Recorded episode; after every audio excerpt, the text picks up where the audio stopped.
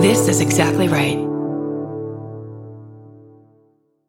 If you're a fan of meticulously crafted worlds that reimagine every little detail, then you'll enjoy the podcast Imaginary Worlds. Host Eric Molinsky spent over a decade working in public radio and uses those skills to create a sound rich podcast that features interviews with Andy Weir, who wrote The Martian, the writers of hit TV shows like Star Trek Strange New Worlds, designers of games like Magic the Gathering, and the puppeteer who designed Miss Piggy. You can find Imaginary Worlds wherever you're listening to this podcast.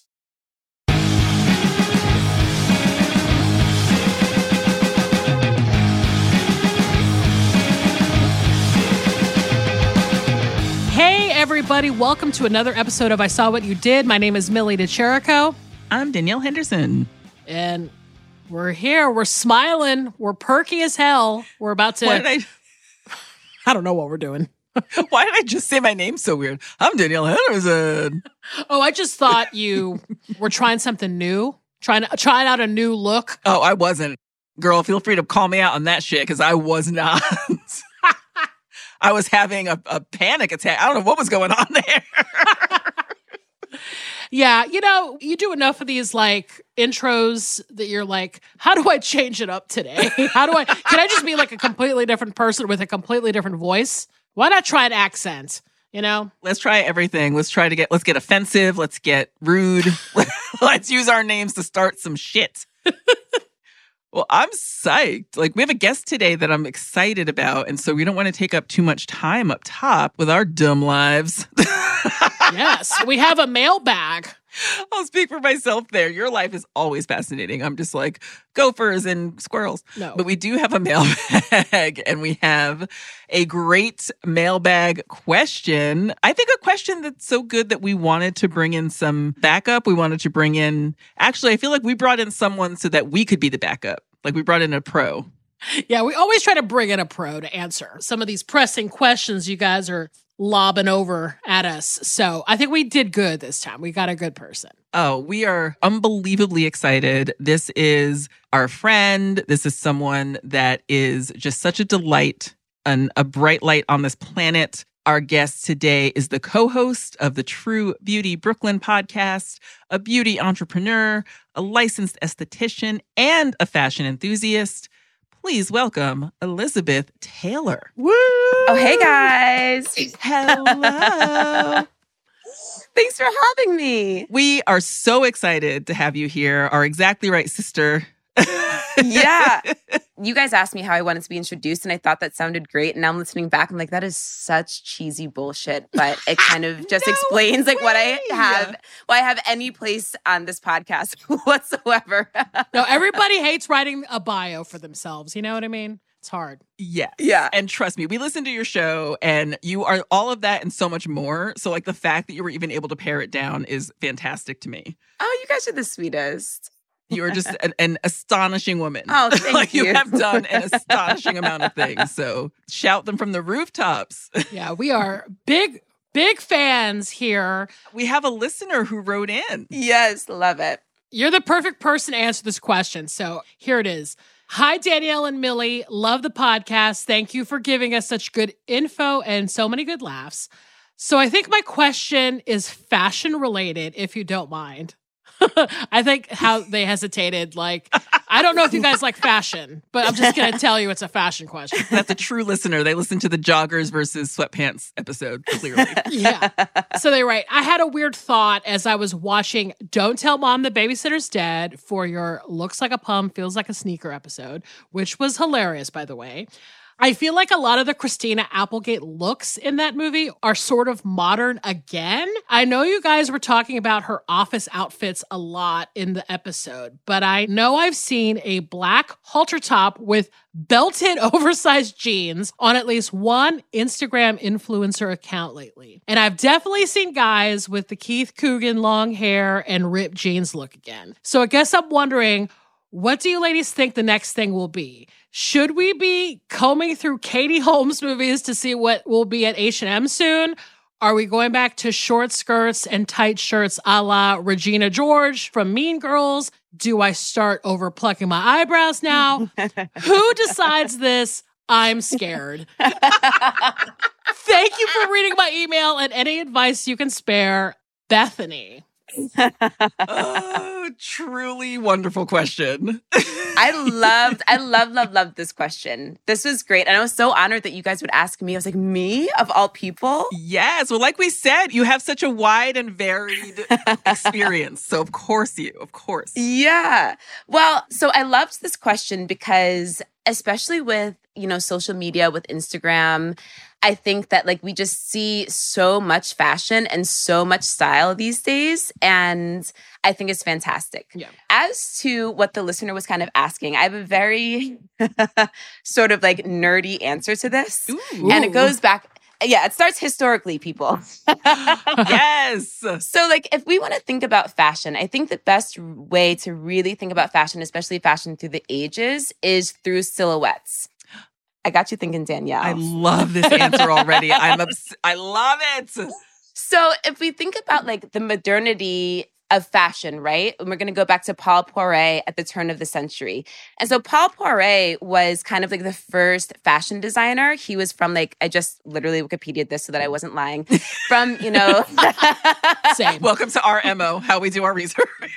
yes. so from like the end of the 1800s to like the mid 1900s, like to the beginning of the 1920s or something, Paul Poiret was it. He was kind of like the first fashion designer as we know it. And he was the person that they say he freed women from the corset. And so he really created, quote unquote, the first silhouette in that it was everything was baggy. This was the first time that women didn't have to wear the corset. That would be sort of the undergarments that would create these like mm-hmm. ridiculous silhouettes that we know from, you know, pre-modern times. oh my gosh. With like that tiny waist and the big butt. The- Yes, like the big exactly. butt. the big bustle butt or like the wide, wide hips. Exactly.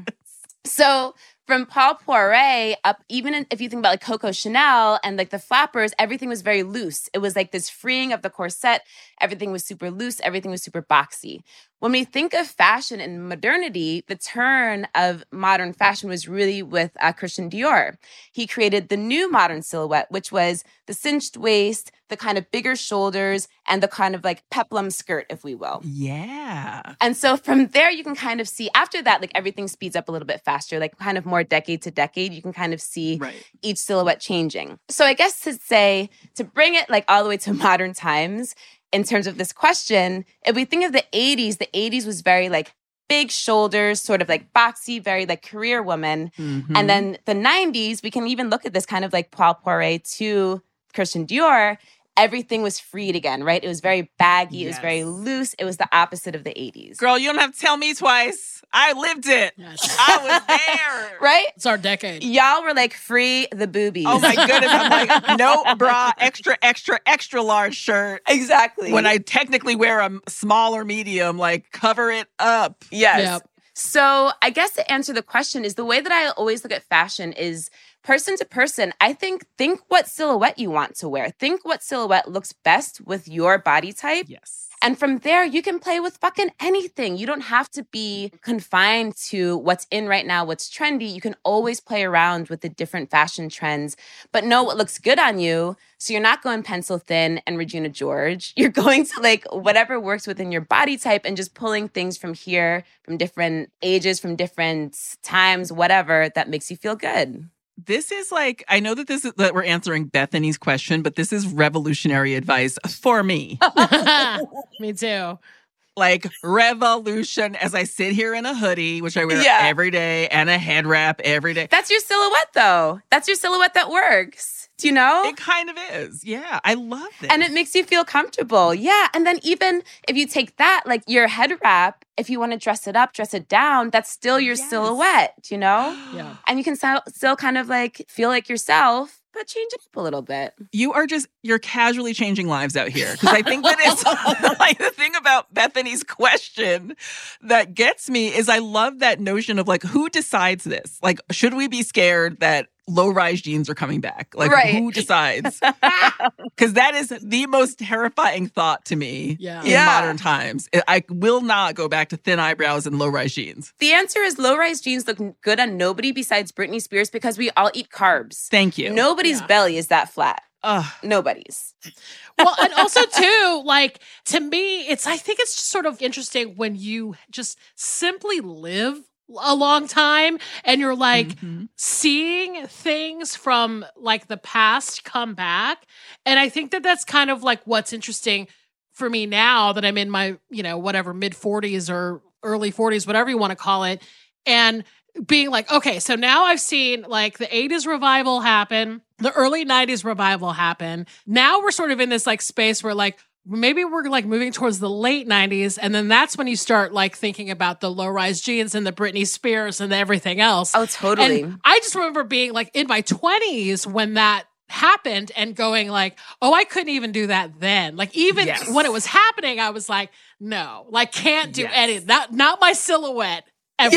I tried on one pair of low rise jeans in the store, low rise Levi's. I was like, I can try it. I worked in a mall. Yeah. Tried them on, bent over, and my ass literally fell out. And I was like, these are not for me. I mean, everybody's ass fell out, but we kept doing it anyway. Why? Right? I've been wearing those high waisted mom jeans. They didn't come back in style for me because I never left them. Do you know what? You're absolutely right. And this is something that I'm learning about my silhouette. And it's taken me to 35 to realize that is exactly what you're saying. Bitch, you have what they call quote unquote a pear shape. I got big old titties. I got big old Yeah. hips. I got a little waist. I need a high waisted jean to cinch it in. Thank you. Yeah. Why was I trying to go low rise? That did nothing for me. It did nothing for me ever, ever. This is so great. And I think Bethany is has no reason to be scared for that exact reason because I also am part of this like, you know, this modern culture where when you see things coming back, there is a little bit of anxiety, not just about what's coming back, but who is wearing this. Yeah. Because if it's somebody younger than me, I'm just like, oh, I don't need to try it. I'm fine. Yeah. If it's someone who's around my age, I'm like, wait a minute. Yeah. wait a minute. Is this how we dress up now? It's true.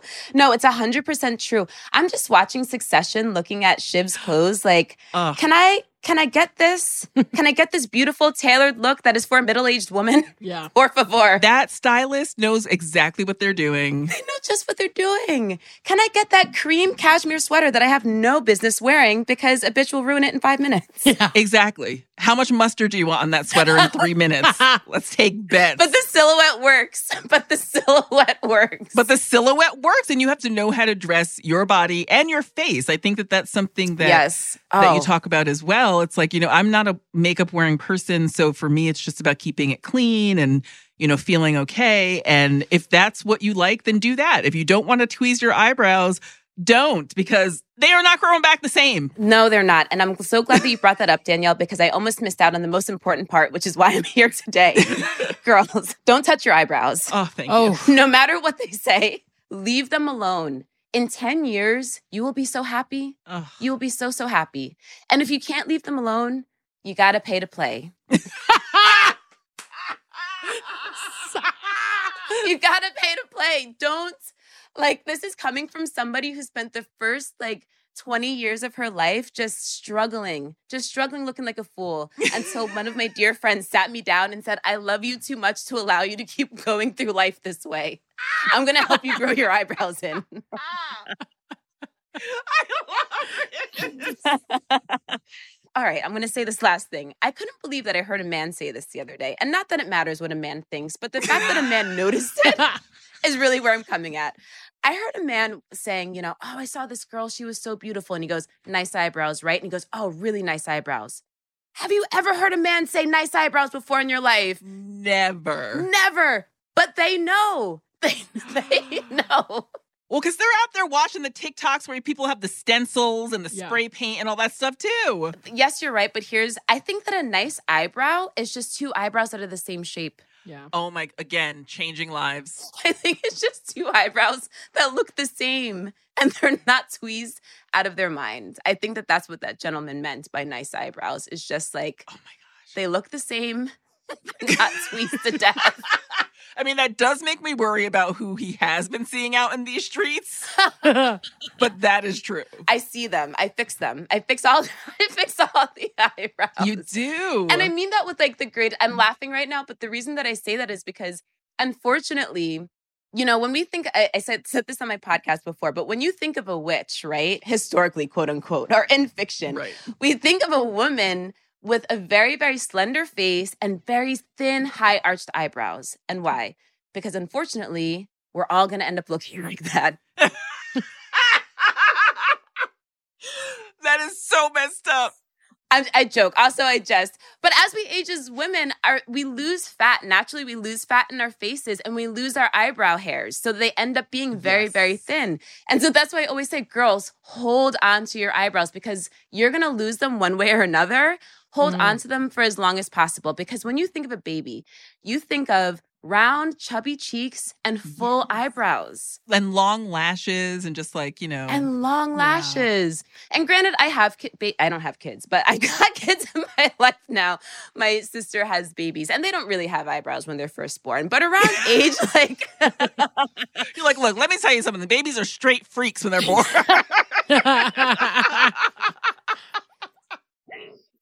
age like two or three, let's think, or like, or maybe even five. Five, we'll say, is like a g- good youthful age that we can all look back and be like, yeah, girl, that's what you used to look like at five. Yeah. We were all, for the most part, had chubby little cheeks and we had big, full eyebrows. And that's why when we think of a youthful face, we think of, you know, these chub, like the new face or what have you is now kind of adding fat to our face in different places and these right. full full brows. Wow. And so I'm like girls, yeah eat everything that you want to eat, get all the good fats, and leave your eyebrows alone because we're going to need it by the time we're 70. We need it all. Your face is going to make that decision for you, essentially. yeah. Essentially, yes. exactly. Yeah. But and also if you do want to play with with like tweezing off all your eyebrows or something, and this is something unfortunately makeup artists don't tell you, is like they use makeup. Right. They'll cover up the brow with concealer or with foundation and then draw on a super thin brow. And guess what? You yeah. get to keep your eyebrow hairs. You get to keep them. yeah. Your eyebrow hairs. How old am I? You get to keep your eyebrows. Oh my.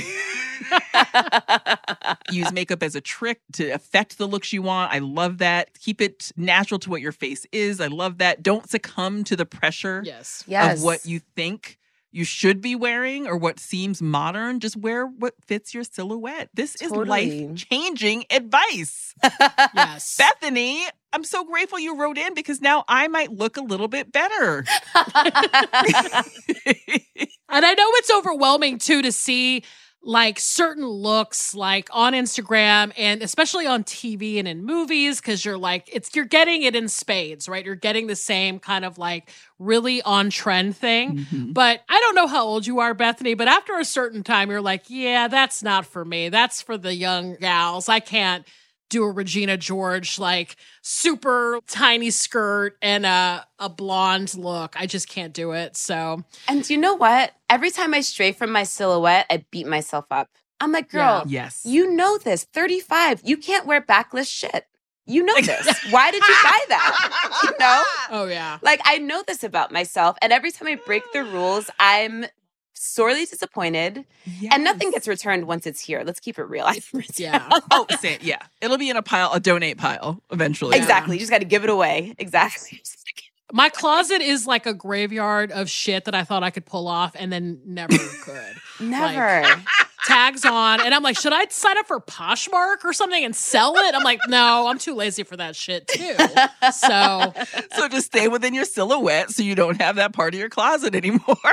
exactly. That part is so depressing because you keep trying it on, hoping that one day yes. it'll just magically work. And you're like, and it doesn't work. Yeah. It doesn't, no. it doesn't work. You know better. I am so grateful for this. The only movie look that I'm excited for it to come back, if it does, is the Don't Tell Mom the Babysitter's Dead Harlequin chic at the end where they had the diner with the diamonds. That I will succumb to whenever yes. it becomes popular. But otherwise, Elizabeth, we cannot thank you enough oh, for you. coming on this show, for answering Bethany's question, and truly answering ours, answering the questions we didn't even know we had. yes, we really appreciate it. You are a gem. I love to talk. I'll talk about anything. Clothes, it's a dream come true. Thank you guys so much for having me. Well, come back please come back. Please come back anytime. Anytime. Anytime. And you guys are going to come. You, I'm telling you, you're going to come onto my show. I would love if you would come on my show soon. Look at my head. I'm like, yes, it's going to fall yes. off. I'm nodding so hard. okay, great. Thank you guys so much for having me. You guys are a dream. Thank you, Elizabeth. Thank oh, you. best. Absolutely.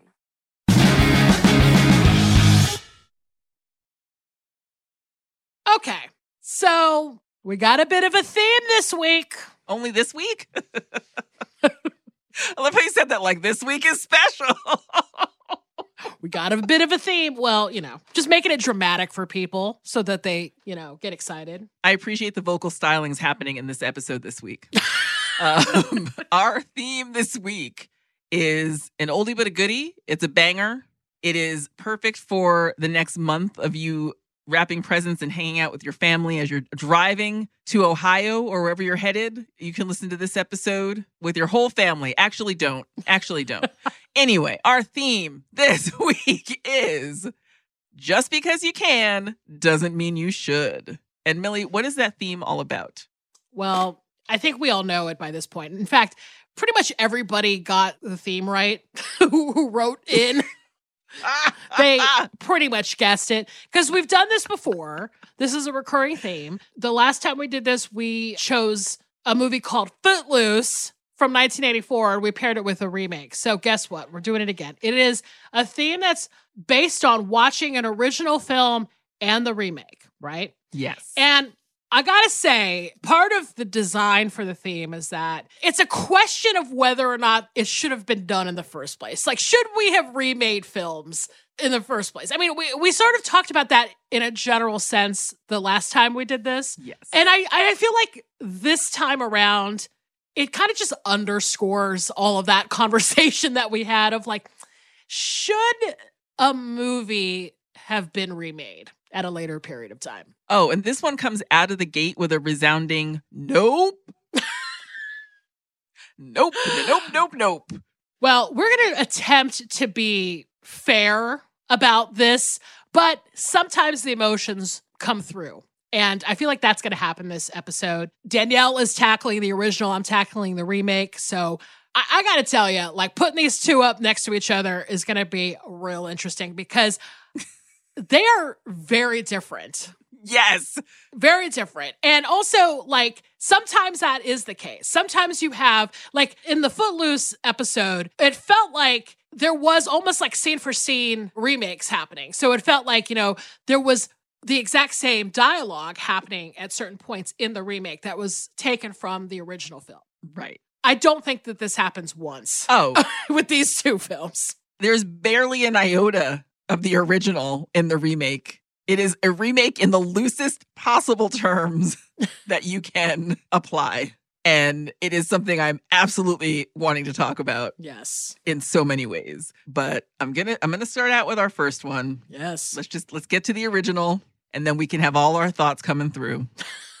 Let me tell you the pages of notes I have. If you if you want to reference where my emotional tone is right now, think of our Lost Boys episode. Yes. Go back and listen to the Lost Boys episode. Lost Boys and Watermelon Woman. Yes. That is where my emotional tone is right now. We are driving Grandpa's truck through his own house. That's what's going on today. One of these movies certainly is. One of these movies is driving a truck through Grandpa's house.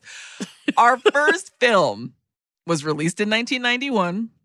It was directed by Kathryn Bigelow and written by Rick King and W. Peter Iliff. And the film is Point Break. Rock and roll. 27 banks in three years. Everybody free! Anything to catch the perfect wave. I'm not a crook. All right, listen, I'm going to give you the synopsis because we have a lot to discuss. So I'm going to start up with the synopsis so I don't forget. Yeah. Also, I've had coffee and it's eight o'clock at night, and that's not good for anybody. I'm so excited to talk about this. Yes. So, my one sentence synopsis of Point Break a former college football star turned FBI agent who exclusively aims for the face during target practice loses his goddamn mind when he's tasked with apprehending a group of bank robbing surfers. Loses his goddamn mind. well, I'm also glad that we had just wrapped that Keanu episode recently. Yes. So Keanu's a little bit fresh on the brain. A little fresh on the brain. And I gotta say that um acting not great in this. acting a little wooden in this. Little wooden. Um, I will say that a lot of the just because you can doesn't mean you should for me is having dialogue in this movie at all. Why have anyone talk? If they no dialogue just ran on the beach and had their crop top football game, it would be the same film. You would know everything that's happening. Did you see this movie when it came out? Were you what's your history with this? Of course I did. I was a freshman in high school. It was a big summer because this came out right before T2. Oh yeah. I saw this in theaters Mm. and I did not have what you would call a refined palate as a teenager, but I left this movie and I said, never again. This will not be on repeat in my house. I will not be renting this video. Never again. I don't need I've seen it. I did it. I'm done. You just thought it was stupid? Like what was your opinion? I know you didn't have a refined palate, but I'm curious to know the critic, the 91 Danielle Henderson critic. 1991 Danielle Henderson said this. Ew, gross. Everyone's wet all the time. I don't like the way they talk. They sound stupid. That's 1991 Danielle in a fucking nutshell. Ew, gross. Wow. They're wet all the time and they sound stupid. wow. Wow. Fascinating. I thought this was a dumb movie. I thought like this was a very B movie kind of I- I was shocked that it did even mildly well Yeah. in the box office and shocked that it was even remade, but I did not see this movie and think, "You know what? Cult classic. You know what? Great acting. You know what? Good story." Mm. All of it is insane. I read a, uh, an article on E, E with the exclamation point. Yes. called These 23 Secrets About Point Break Are a Total State of Mind, written by Natalie Finn. and at one point, you know, the article kind of listing things off. And it's like, oh, how did this movie come to be? Because somebody was sitting on the beach and they were just starting to learn how to surf and they thought, surf and bank robbers. That's how this movie came to be. Someone on a beach just being like, yeah, I like to surf now, surfing bank robbers. And then someone gave them millions of dollars. Don't you love Hollywood? It's sometimes it's just that easy for people. Oh my goodness. I love Hollywood, but I also I can't with Hollywood sometimes. and it's also kind of strange because there are so many things that I do love about this movie. Yeah. Like there are lots of classic lines, there are lots of unintentionally funny parts of this movie. And I have to say also, 91 Danielle was all about Mr. Reeves. Mm. 2021 Danielle, Patrick Swayze was pretty incredible in this movie. Oh, yeah. Come on. You're talking to a fucking top five dirty dancing fan. oh, completely. I loved him when I first saw it and still to this day. Patrick Swayze, rest in peace, King. Yes. This is not the first movie he did with Keanu Reeves. They were both in a movie, a hockey movie called Youngblood. Mm-hmm. I didn't realize that this was like that this was a reunion for them. Yes. I didn't realize that. But I have to say, like, there's something that I would love to put this movie on in the background and just laugh. But the fact that it's not supposed to be funny is what bothers me and what has always bothered me about it. Because it's an absurd film. Look, I was gonna save this for my section, but I I feel like I'm compelled to say it now. I saw this much later in life. I never saw this when it came out. I saw this really? Yeah, oh yeah. Like not too long ago for the first time. Like within the last five years, 10 years? Uh five years, yeah. oh, yeah. What was that experience like? Well, to me, it was sort of like I got, I understood that why it was a cult classic in a way, because it was like, it was exactly what you said. I mean, this movie is taking itself seriously, but it's fucking ridiculous. And Mm. that's what a cult movie is all about, really, in a lot of ways. Right. It's just sort of like somebody who made an earnest attempt at something and then it just got fucked up somewhere along the line. And now we all love it because it is earnest and crazy and weird. Yes. But yeah, I could say though that if I had seen it when I was a young person, I would have had a completely different experience with it. So I know what you mean. everyone I went to school with did. Yeah. Not me. I was a little angry lady in the back. um, but I do think for me, this film falls very much in Lost Boys territory, which is it's very, very fun, but it is not good. yes. I, I would agree with that. I would definitely agree with that. Fun, but not good, which is wild. Yes. But there's a little bit of a history to this film that props up um, a very important part of film history. So the movie was directed by Kathryn Bigelow, who became the first woman to win an Oscar for Best Director with her film The Hurt Locker. Mm-hmm. And that movie won huge in that year. That was 2009, I believe. And that movie won big. And she's directed these films that have have an importance not just because of this of who she is that she's a woman directing them but because of the subject matter and because of her approach and her style so at the time that she won her oscar only three other women had even been nominated lina wertmuller in 1975 for seven beauties Yep. jane campion in 1993 for the piano and sofia coppola in 2003 for lost in translation uh, so when she won in 2009 like less than you know a little bit more than a decade ago. She was the first the first. Um so this movie and her ability to make movies like this that you know kind of explore a more active life a more active kind of subject matter maybe led her to having the confidence to be able to do the hurt locker as well. She was married to james cameron when this came out and he was an executive producer on this movie and then they broke up when he did terminator when he did terminator 2 Yep. and I don't want to talk about that because that's not my business. That's their personal business. Mhm. Um, but yeah, Kathryn Bigelow is like, you know, cemented her place in history. And before she did that, she made this movie. So in this movie, four thieves are wearing rubber president's masks. So they're Nixon, Carter, LBJ, and Reagan. And they only rob banks from June to October. One thing I love about that E article that I read by Natalie by Natalie Finn is she said she pointed out the willingness for some of the actors to do their own stunts. Yep. And she said at one point, Swayze merrily jumped out of an airplane dozens of times to get ready for Bodhi's 100% pure adrenaline skydiving scene, despite pleas to get him to stop for insurance purposes.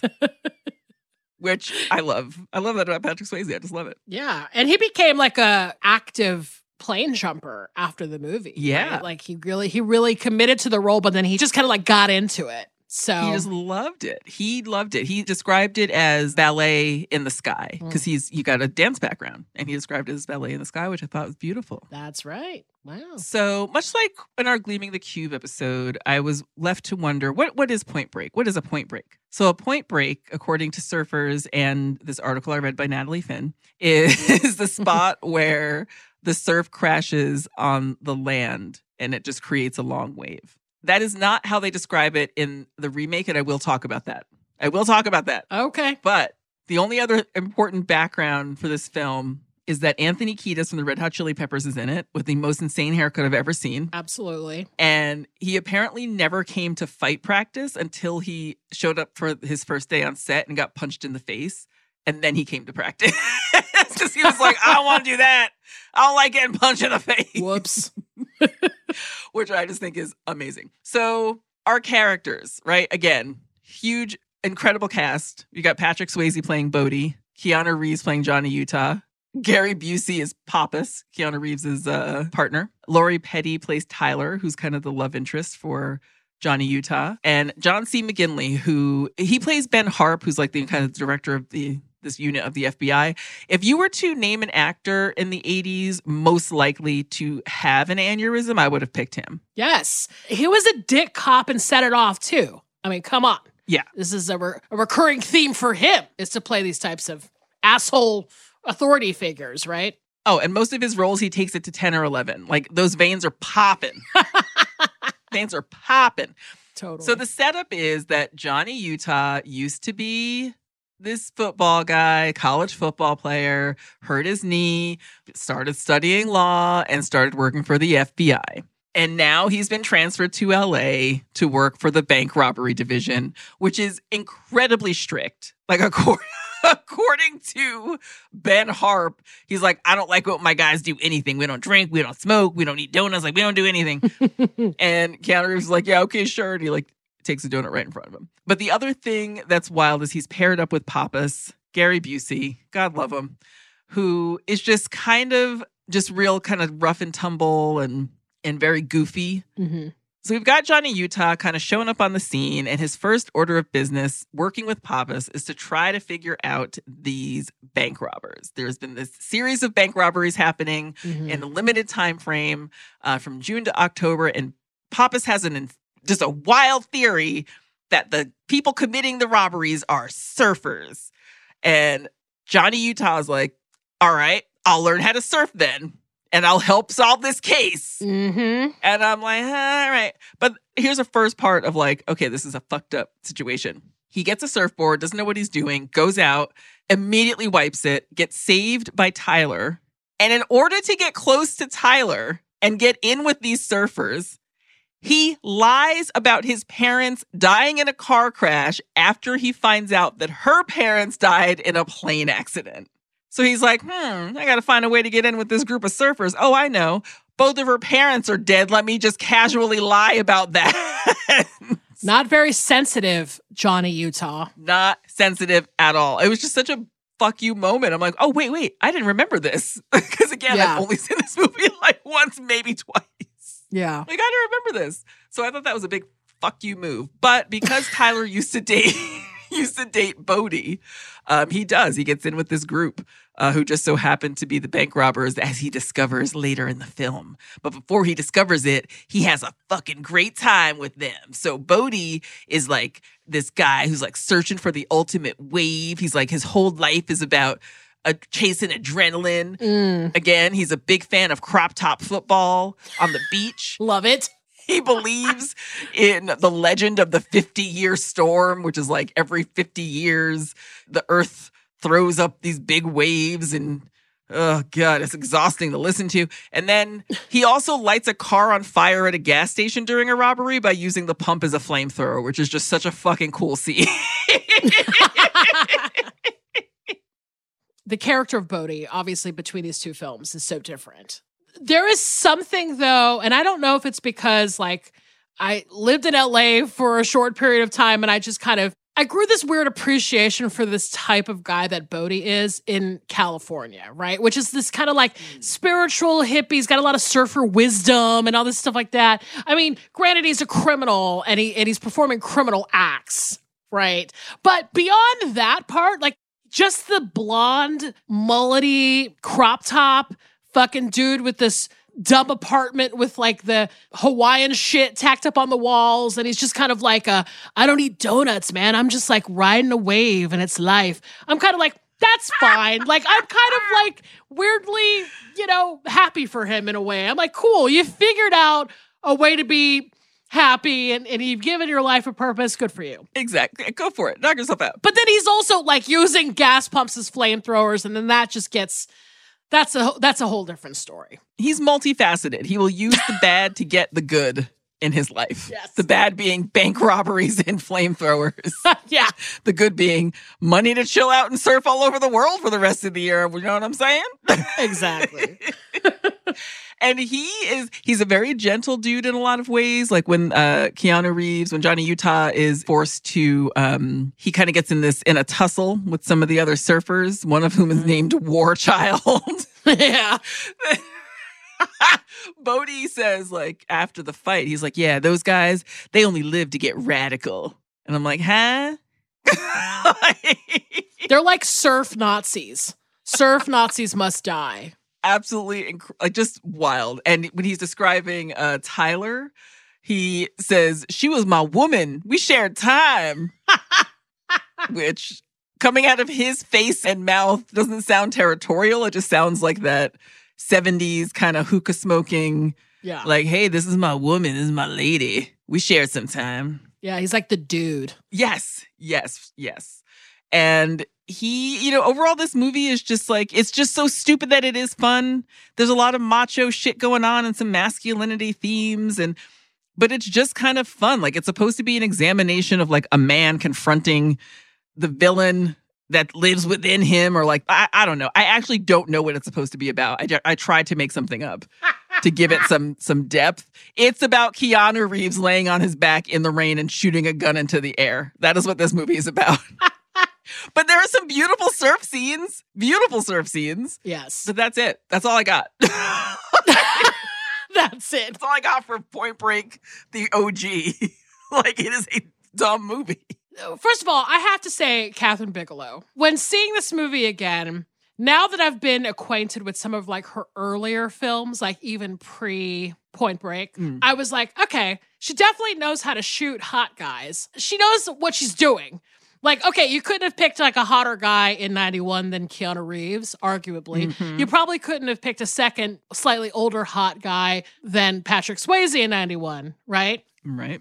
And, you know, a lot of this movie features people with perfect surfing bodies and whatnot. And Lori Petty looks fucking great in it too. And I'm like, okay, Kathryn Bigelow made like a good looking movie. Definitely looks great from like, you know, a lighting and a landscape perspective, like when they're surfing at night and, you know, when she's trying to teach him how to surf, like super early in the morning.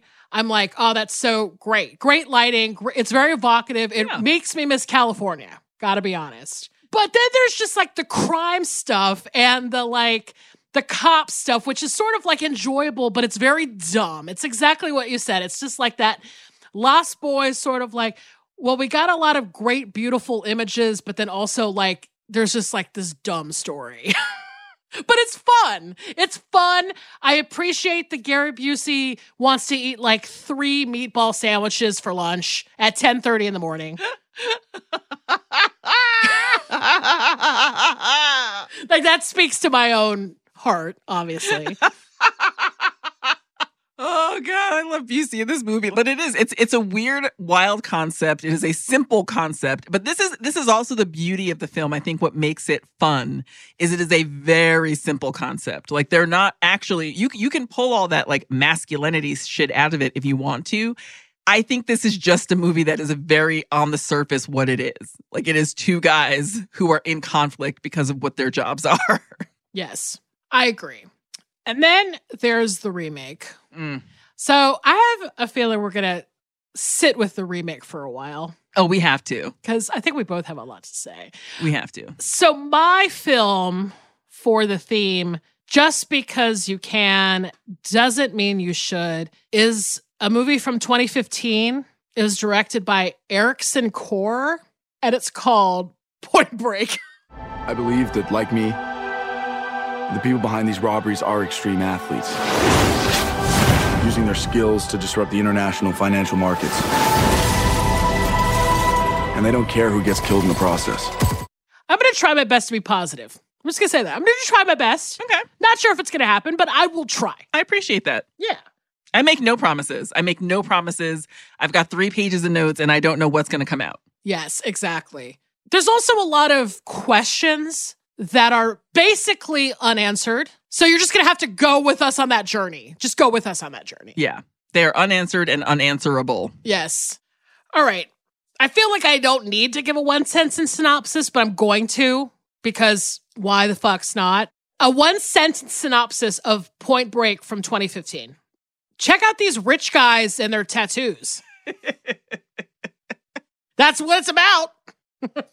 so here's what I will say about this, right? Because we just talked about this. Part of what I loved about the original Point Break is that it is ostensibly about this like spiritual hippie guy who is like the leader of these surf punks, right? Mm-hmm. in LA. And it's very amusing to me because I used to live in LA and I sort of have formed an appreciation for the specific type of LA, Venice Beach, Malibu type of dude. Okay. Then you have the like high low cop story, which is like you got the young, hot newbie cop, and then you have the veteran slob, which is classically entertaining. That's a classically entertaining trope. Then you have the surfing and the skydiving. Very fun, action movie type stuff. Very easy to watch. So here's the problem with this remake for me. Okay, so they took all of the fun stuff from the first one, and then they attempted to make this like movie that's 10,000 times more serious and dark Mm-hmm. which is something that I I just didn't need to happen personally. I just didn't really think that needed to happen. No. Then on top of that, they center the entire movie around eco-terrorism and extreme sports. Bold moves, both of those. Bold moves. Right. So it's like take the skydiving and surfing and just ramp it the fuck up, right? And then instead of like these guys sort of being funded by the robberies, in the remake, the they're funded by global billionaires or something, which is again, don't know why that happened. There was a moment where I thought, is that just an excuse to like maybe put more like yacht parties in a movie or something? It's like the whole thing was very Fyre Fest to me, I have to admit.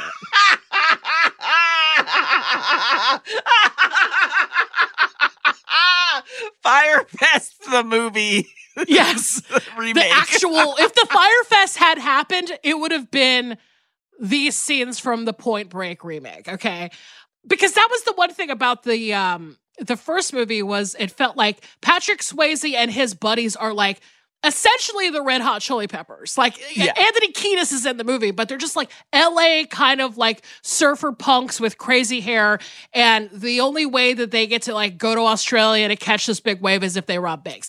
This was like this whole other like global billionaire conspiracy angle, which I thought was weird. I was like, I don't know what I think about this. Oh, there are two scenes that have just shaken me to my core because I never saw this remake until we decided to watch it.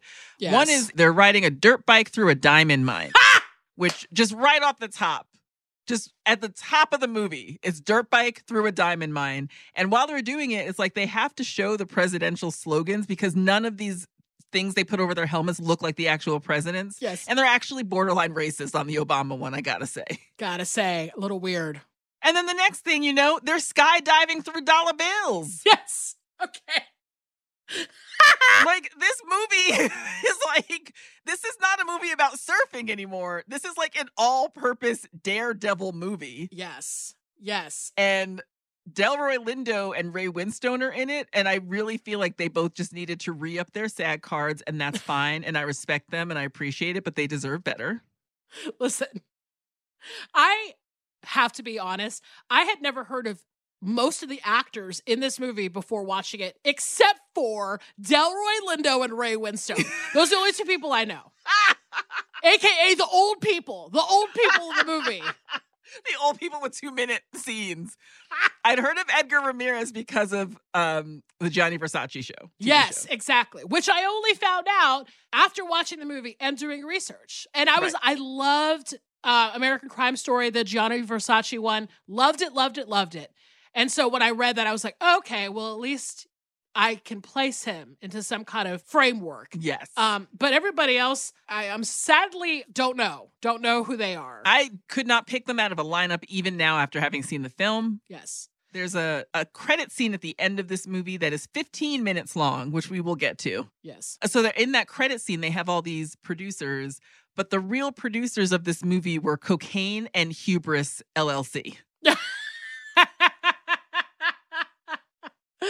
it was like, can we hire our favorite extreme athletes from around the world to be in this movie Yes. and do no CGI and just make them do death defying stunts and we can just film them and watch and think it's cool? Cocaine and Hubris LLC.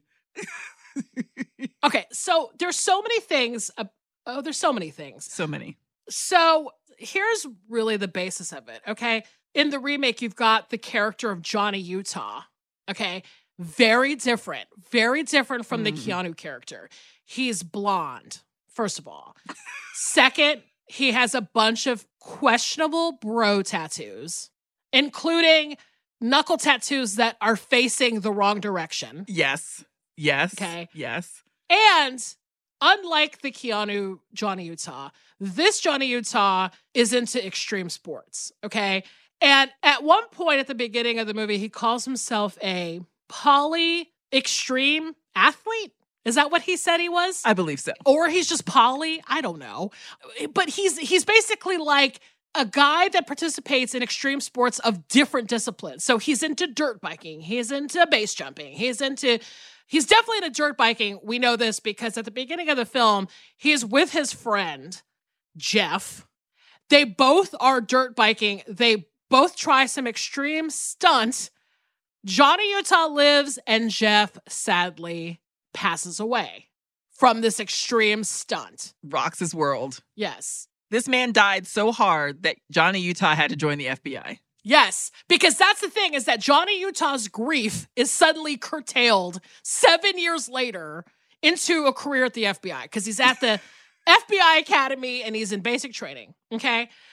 And he's being briefed about these diamond heists that are happening around the world. This is a global, again, a global, this isn't just like fucking LA County bullshit. This is like a global thing, right? It's a group of guys who are wearing like all black. They are stealing diamonds from a diamond factory and then like jumping through windows of high rise buildings to escape, like parachuting off of buildings. But Johnny is, but I, I can't even say Johnny. Utah is the one who connects the dots that these crimes were all related.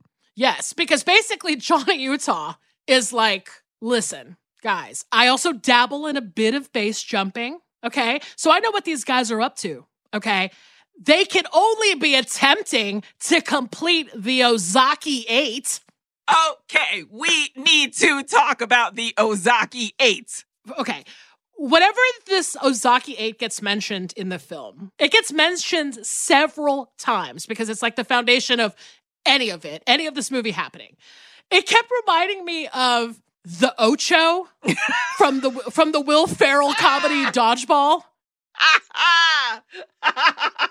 Like I just kept saying, just call it the Ocho. I in my notes, I wrote what I called it. Um, because right next to Ozaki 8, I wrote, okay, fuck off. And that's what I called it every time they mentioned it in the movie. Okay. Okay, fuck off. So the Ocho or the Ozaki Eight, okay, is a, is allegedly this thing. This like it was conceived by a Japanese man named Ozaki who decided that in order to achieve this kind of like spiritual enlightenment, you have to complete these eight extreme sports tasks. It's, and it's everything from like go down this mountain uh, on your snowboard and almost die, ride this 50 foot wave. You know, it's like all these like challenges. And here's the fucked up thing Ozaki himself apparently died when he tried to complete his own shit. But he died at like the third one. Yes. So I'm like, well, he did well. He created this fucking thing and then he didn't even do it himself. Well, also, how are you going to call it the Ozaki 8 when he didn't do Ozaki didn't do it? Yes.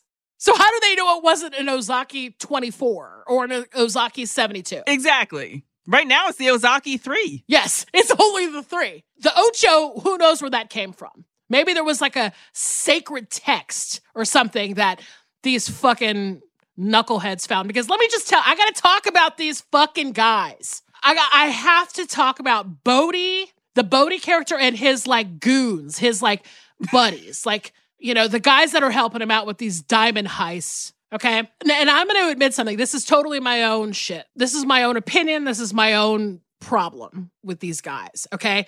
The type of guy that these guys are. They're like these fucking dudes in their like Arc'teryx jackets and they're like free soloing in the name of environmental awareness because remember it's about eco-terrorism. So these these people are like eco warriors. This shit is my worst fucking nightmare. Same. These types of guys, they like laid the groundwork for like the modern outdoorsy male influencer. I fucking hate it. I'm like, come on. Thank you. There is a point where I was like, okay, how are you wearing an Arc'teryx jacket and making a fire with a rock and a bird's nest? like, pick a lane. This is some Kendall Roy shit. Like, pick a fucking lane. You're wearing like a $300 windbreaker and you're like, no, we're going to get back to the earth and like make a fire. Like, pull out your fucking Zippo, pull out your goddamn Yes. whatever, like, and make just fucking light something on fire. Yes. And like the new Bodhi, again, played by Edgar Ramirez, I love him. definitely not the Swayze with the bleach blonde hair. He's not disseminating that kind of like LA surfer advice. Okay. This new Bodhi, new Jack Bodie, is, first of all, a brunette. And he is like the essence of that guy who you are seeing on Instagram who is doing a yoga pose at the end of a fucking cliff in South America. Just that guy. Like re- all the all, him and all of his bros, really bad tattoos, very expensive gear to do their little ocho. And the way that they talk, the way that Bodhi talks, it's not even amusing. Like I said, in that like spiritual Malibu surfer guy way, it's like this really flat, bland, it's like Gatorade commercial wisdom. That's all it is. It's basically like it's like fucking LeBron James saying every person is an athlete. It takes commitment, drive, performance. Drink Gatorade. That's the fucking Bodhi character. And it drives me insane. It drives me insane. It totally is. He's he's like he's speaking in riddles, and I'm like, nobody's got time for this, bitch. We're trying to leap off a fucking mountain here. Like, get me straight. I'm wearing a squirrel suit. You just dropped a stone and said I had six seconds to live from the time I leap here to the time I hit the ground. Like, I don't have time for this fucking riddle Buddha shit. Yes. It's maddening. And here, so here's the thing just like the first film, so Bodhi and his crew, they're trying to compete the Ocho, the Ozaki 8, whatever. And they're funded by like again like some venture capitalist fuck some like pharma bro that has a, a yacht in the mediterranean okay? And then of course the fbi is trying to figure them out. So of course johnny utah being the polyathlete that he is or whatever they send him to france to infiltrate the crew. Which is my fucking favorite because they're like, "Welcome to France. Here's a burning car in an alley." like fuck the Eiffel Tower, the Arc de Triomphe. Here's a fucking burning car in an alley. Welcome to goddamn Paris.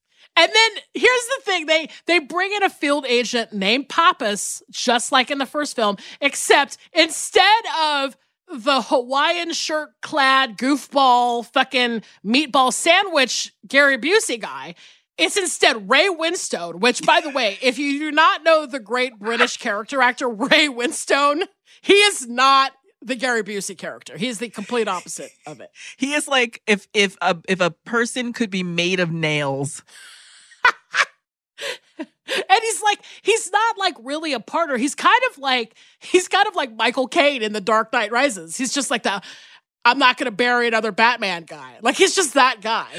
Oh god, I love this so. Speaking of the trip episode that we just did. I I was thinking about the trip when I was watching this movie because there's this part where they're like they after they climb this mountain and they're like, "All right, we'll do it in the morning." And I'm like, hey, "At daybreak, we leap to our death like little yes! flying squirrels." At daybreak, we put on our Arc'teryx jackets. Yeah, and pretend that we need to do this. There needs to be a, whole new season of the trip where Rob Brydon and Steve Coogan just make fun of the Point Break remake. I would be in. Like they just do impressions from this film. So it's the kind of thing where like Johnny Utah, you know, infiltrates the group. He obviously has chops because he knows how to fucking do half the shit these bros are doing, these Bodhi and his bros. And you know, it becomes the whole like, oh shit, I forgot I'm a cop. I'm having too much fun. Base jumping off the pyramids or whatever the fuck they're doing. I'm having so much fun in France where Bodhi punched me so hard my pants fell down. they, is that the scene where they have a fight club? Like they're in yeah. addition to being these extreme sports guys, they also have a fight club? I'm like, what? Yeah. They are a mess. This, these people are a shambles. to quote our lovely producer, these people are a shambles. They are in fucking shambles. And and here's the thing. They hired like actual athletes to do all of the extreme sports that you will be seeing in this film if you haven't seen it already. There's this one scene, I I think it's sort of the scene that gets talked about the most where they're in these windsuits. Oh my god. And they're like flying through the canyons in these fucking suits. And I'm like, I will never do this. I'm not Richard Branson. I will never fucking do any of this shit. But I'm also like, what is the point of this? Like, I'm like going, oh, so like you're flying through a canyon. That seems very cool. But then there's also a moment where you like are flying two inches off the ground mm-hmm. and you don't fall. Somehow you don't fall. And then you somehow get back up to an altitude where you actually have to use your parachute. Yeah to come back down Earth. I'm like, what? This doesn't even make any sense. Like, you're like testing airflow and like fucking licking your finger and holding it up to the in midair, trying to figure out what direction to go. But this scene, which I think you're right, is probably one of the more talked about scenes in the film. Yeah. This scene, it brings me to a larger point about this movie. Yes. One is that there these chumps are up there like squirreling through the air, and Samsara, the female character, the kind of love interest character, oh has been diminished so much that by the time they're done squirreling through the air, she's just kind of like delicately baby bouldering at a cat at the cabin, and then just like, "Yay, you guys are back!" So that is unreal to me that they whittled this this Lori Petty type um, love interest character down to bare fucking bones. Yes, first and foremost. But her name and that scene lead me to my larger point, which is that this movie takes whiteness to a new level. the whiteness in this movie is unfucking stoppable. We got this white woman going around calling herself Samsara. Johnny Utah at one point has a whole conversation about how his mom was Indian and that's yes. why they call him Utah. This Australian blonde giant man has the fucking nerve to sit in a movie and say that line? Yes, that to me was fucking unbelievable. Where I was just like, okay, Unreal. It's much funnier when there's a jock from the Midwest who plays football and his dumb parents just name him Johnny Utah because they're like, that sounds cool. right. I'm okay with that being the origin of the name.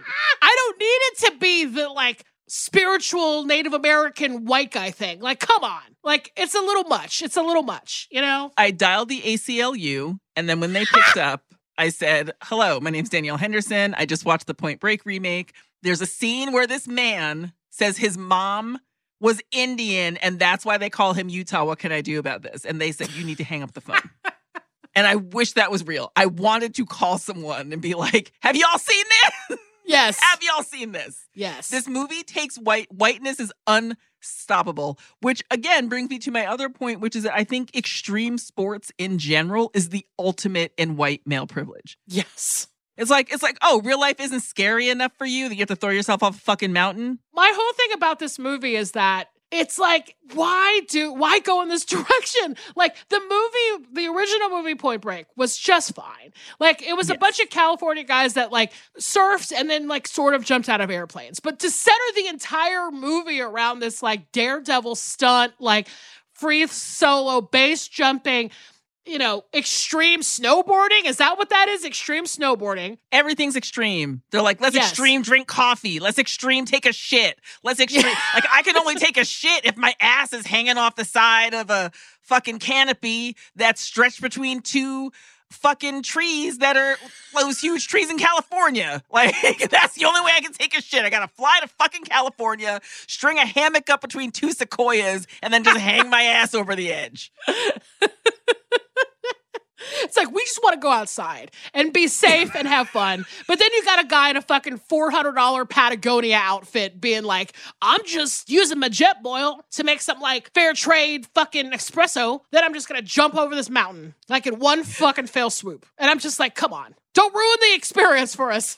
don't don't ruin the experience also by making me feel like I am going to die if I'm not at your level because that is not like I could be out on the Appalachian Trail right now with a corncob pipe and a dream and survive better than some of these dudes with their fucking gear. Yes. Like calm it down.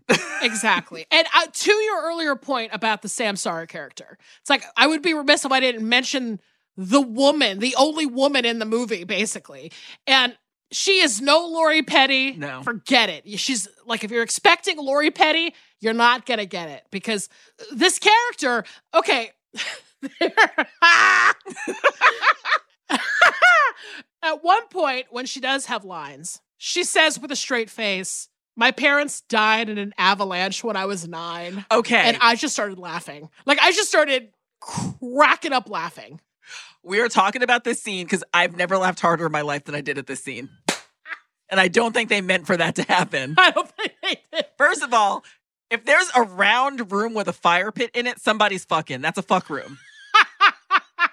That's a fuck pit right there. When I was watching this scene, I decided something that I think I have to carry forth into my real life forever, which is that I can no longer stand trying to listen to conventionally attractive people trying to have a conversation. Like, I would rather shoot tinfoil. Yes. Because at one point, she says this avalanche line about her parents, and then she's trying to explain to Utah how Ozaki died and that Bodhi was there when Ozaki died. Yeah. And apparently, he didn't die doing his third stunt. He died because he steered his ship between a pod of humpback whales and a whaling ship. And this is the actual fucking dialogue. These two hot as fuck people sitting in this fuck pit. Utah says, ideas are powerful. And she says, not as powerful as a whaling ship. And I just wanted to like rip up my fucking Writers Guild card and w- run into the sea. I've never laughed so hard in my life.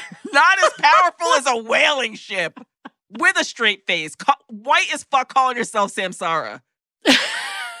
I mean, it's truly baffling. Like it's just baffling. And and you know, it's like the thing is, is that it, it basically wraps up. Spoiler alert! I guess I'm gonna uh, reveal the ending of the remake of Point Break. So shut it off if you don't want to hear this. If you shut this podcast off right now, we are going to have to fucking talk, every listener. you listen to this shit, and so you don't have to watch this movie on your own. We're here for you. So come with us on this journey, if you will. But the ending of Point Break, the remake, essentially ends like the first one, which is that Bodhi has to die by the ocean and Johnny Utah has to let him. It was written in the scriptures.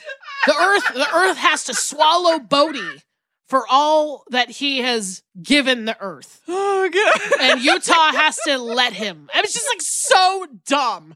But it's like it was dumb in the first one, but it's extra dumb in this one. It's dumber in this one because in this one, Utah has to take a fucking helicopter out to this man in the middle of the ocean. He has to helicopter out and be like, dude, it's time that you stop. And he's like, I can't stop. He's like, cool. Whoop, whoop. It goes back up in the helicopter and flies away. You have to helicopter into a fucking monsoon to tell this idiot not to take this fucking wave. And he's like, Isn't it beautiful? Isn't it beautiful? Isn't it beautiful? And Utah's like, Yeah, I guess so. Peace. Oh my god. with this movie. Again, Cocaine and Hubris LLC were the producers. It is a unstoppable whiteness machine. and they did everyone involved so dirty. Well, and look, no shade to the first point break. It's fine. It's entertaining. Like I've said, I enjoy watching it. I watched it much later in life. I instantly saw why people liked it, and I liked it too. Right. But all I'm saying is, give me that. I want more puka shell necklaces and Baja sweaters. I need less rich guys base jumping with their fucking GoPros. I I want the Anthony Kiedis ponytail and the body glove wetsuits. I don't want the mammoth jackets and the fucking expensive gear. Like, I want the original Point Break. yes. I don't need a darker, richer, more expensive, actual death defying stunt version of the original. I just, I, I didn't need it. I don't need anybody skydiving into a hole in the ground. Like a body sized hole in the ground. They're like, you know what the Ozaki 2 is? And you have to fucking skydive into a hole in the jungle. Like, I don't need it. I don't need, give me a wave. A simple wave will do you. Yes. And I know that this is personal taste, right? This is my personal taste. I can't stand who this movie is ostensibly about. I cannot take this type of person. And that is my own shit. I admit that. Your mileage may vary. You may watch this remake and be like, God, these guys are fucking inspirational. And I love this fucking Gatorade commercial wisdom. We love it. I feel inspired. I want to go out there and fucking climb Mount Everest. I'm ready. But for me, not really my thing. And that's all I'll say. Beautiful. The only other thing I'm going to say about this movie, which I have said a lot, I will say two more things. I love that James LeGros and Bojesse, what's his face, made a cameo in Yes. this film Yes. as FBI agents. They were in the original Point Break, and it was very nice to see them. Yes. The other thing that I cannot stand in watching this movie is that they changed the fucking meaning of point break to the point where you break. Everything in this movie has been dumbed down to like its base parts. Like, what's point break? Well, it's the point where you break. About waves? No, about like your spirit and stuff. Like not becoming a slave to the man. What? I feel like my point's gonna break, man. I've had I'm having a bad day. My point is breaking as we speak. Man, I gotta fucking get air in my tires. I'm at point break. lost it. I lost it. Truly bizarre. I when I saw that part and I was like watching these rich fucks standing around talking about like it's the point where like your spirit breaks and you let go and you know you're just not a slave to the man anymore whatever the fuck they said. I was like, you have never done a day of work in your entire life. you are grown up toddlers and I don't want to see this tantrum that you're having. I'm gonna blow up a gold mine, me. I'm gonna blow up the gold mine, explode a bunch of rocks. The rocks create an avalanche, and then I'm gonna ride my motorbike away from the fucking rocks. Like it was a Dante's Peak scenario where I was like, this guy is escaping death. He comes out just as beautiful as he did before. He just created an avalanche of rocks and then just rode a motor fucking bike through it. Insane. Extreme. Oh, thank you. Thank you for covering this film. I feel like we should have reversed it. You should have been able to do the original. I should have done this one this time because last time I did the original when we did the the feet loose, uh, and you did the remake. So next, if we do this again, I promise to take on the extra work of struggling through the remake. Listen, I appreciate that shit because I don't normally like to be this negative about stuff. I usually like movies. yeah, me too. I can find some joy in Yes. almost every film. But then once in a blue moon, one comes along where I'm just like, wow, I don't know. I'm speechless. I don't know what to say. I was excited to rewatch the original Point Break. It has been actual decades since I've seen it. Came Yeah. out 30 years ago. I was excited to watch it, and it's just as dumb and fun as I remembered it being. Yes. And it was fine. And I truly, at multiple points in this viewing of the remake, had to stop and walk away. Yes. At one point, I stopped and did an entire load of laundry from wash to dry to fold. And I love movies. I love movies. I love dumb movies. Yes. I love movies that are are ridiculous. I love movies. This one was a chore. This was a lot to get through. Yes. So I apologize that you're the one who had to take on the the bulk of that, but I'm I'm glad we did because now uh now Millie, now I can tell where your point break is. yes, I feel like I've got a spiritual awareness that I could only get from being clobbered by a whaling ship. I'm like completely open to the experience of life. Ooh, oh Lord. What about next week? Next week's gonna be great. Oh man. It just has to be because we've already done this. All right. So the movies for next week are Magnolia from 1999 and After Hours from 1985. yeah, yeah. Damn. Oh, I'm so excited for that double feature. It's a hot set. All right. If you want to email us, if you want to give us your complex thoughts about the Point Break remake, then just do it. I saw what you did pod at Gmail. We'll take it. Whatever you got. You can also find us on our social media at ISawPod on Instagram and Twitter. Um, tell me, tell me some stunning dialogue like ideas are powerful, not as powerful as a whaling ship. Make a Mad Lib out of it. We've got all of your extremely expensive outdoor gear in the I saw what you did shop at exactlyrightmedia.com. Yeah, pick pick up a squirrel suit while you can.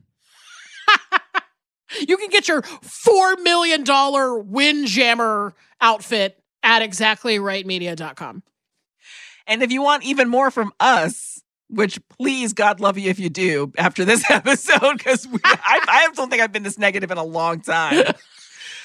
we have a bunch of bonus episodes up at Stitcher Premium. You can use the promo code SAW for a free month, and I promise that we are usually a delight. Thanks for sticking with us. Thanks for, you know, if you're watching the movies, we love when you watch the movies and go on the ride with us. But we really appreciate it and we love our listeners. Thanks for listening. Thanks, guys. We'll see you next week. Bye.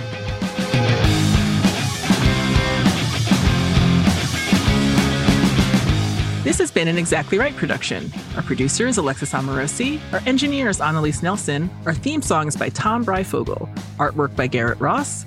Our executive producers are Georgia Hardstark, Karen Kilgariff, and Danielle Kramer. Follow us on Instagram and Twitter at ISawPod. Email us at I saw what you did pod at Gmail. And please don't forget to listen, subscribe, leave us a review on Apple Podcasts, Stitcher, or wherever you listen.